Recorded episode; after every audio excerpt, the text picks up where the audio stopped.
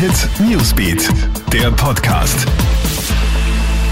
Einen schönen Sonntagabend wünscht dir Gilbert Stadelbauer. Ich habe für dich den aktuellen Nachrichtenüberblick. Bundeskanzler Sebastian Kurz hätte lieber schon früher strengere Corona-Maßnahmen verhängt. Das sagt er jetzt in einem Zeitungsinterview. Es sei aber nicht alleine seine Entscheidung gewesen, sagt er, und deutet damit an, dass die Grünen es nicht wollten. Zehn-Personen-Regel für Indoor-Treffen, erweiterte Maskenpflicht in der Gastro und Co. treten ja um Mitternacht in Kraft. Unterdessen ist die Zahl der aktiven Corona-Fälle in Österreich heute auf über 8000 gestiegen.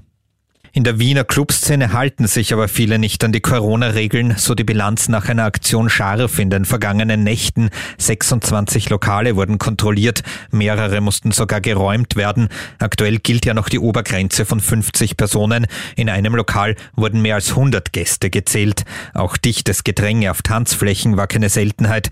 Viele Gäste haben sich uneinsichtig bis aggressiv verhalten.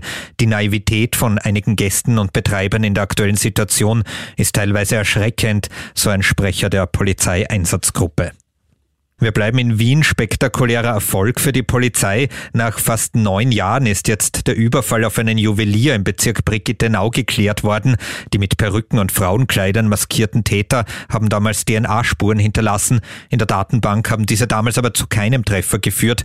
Dieser ist erst Anfang 2020 erfolgt und haben zu einem Mann geführt, der in England polizeiauffällig wurde. Der mutmaßliche Juwelenräuber ist jetzt in Deutschland verhaftet und nach Wien ausgeliefert worden. Er hat auch seinen Komplizen benannt. Dieser ist inzwischen wegen eines anderen Überfalls zu einer Haftstrafe verurteilt worden, die er in seiner Heimat Rumänien absitzt.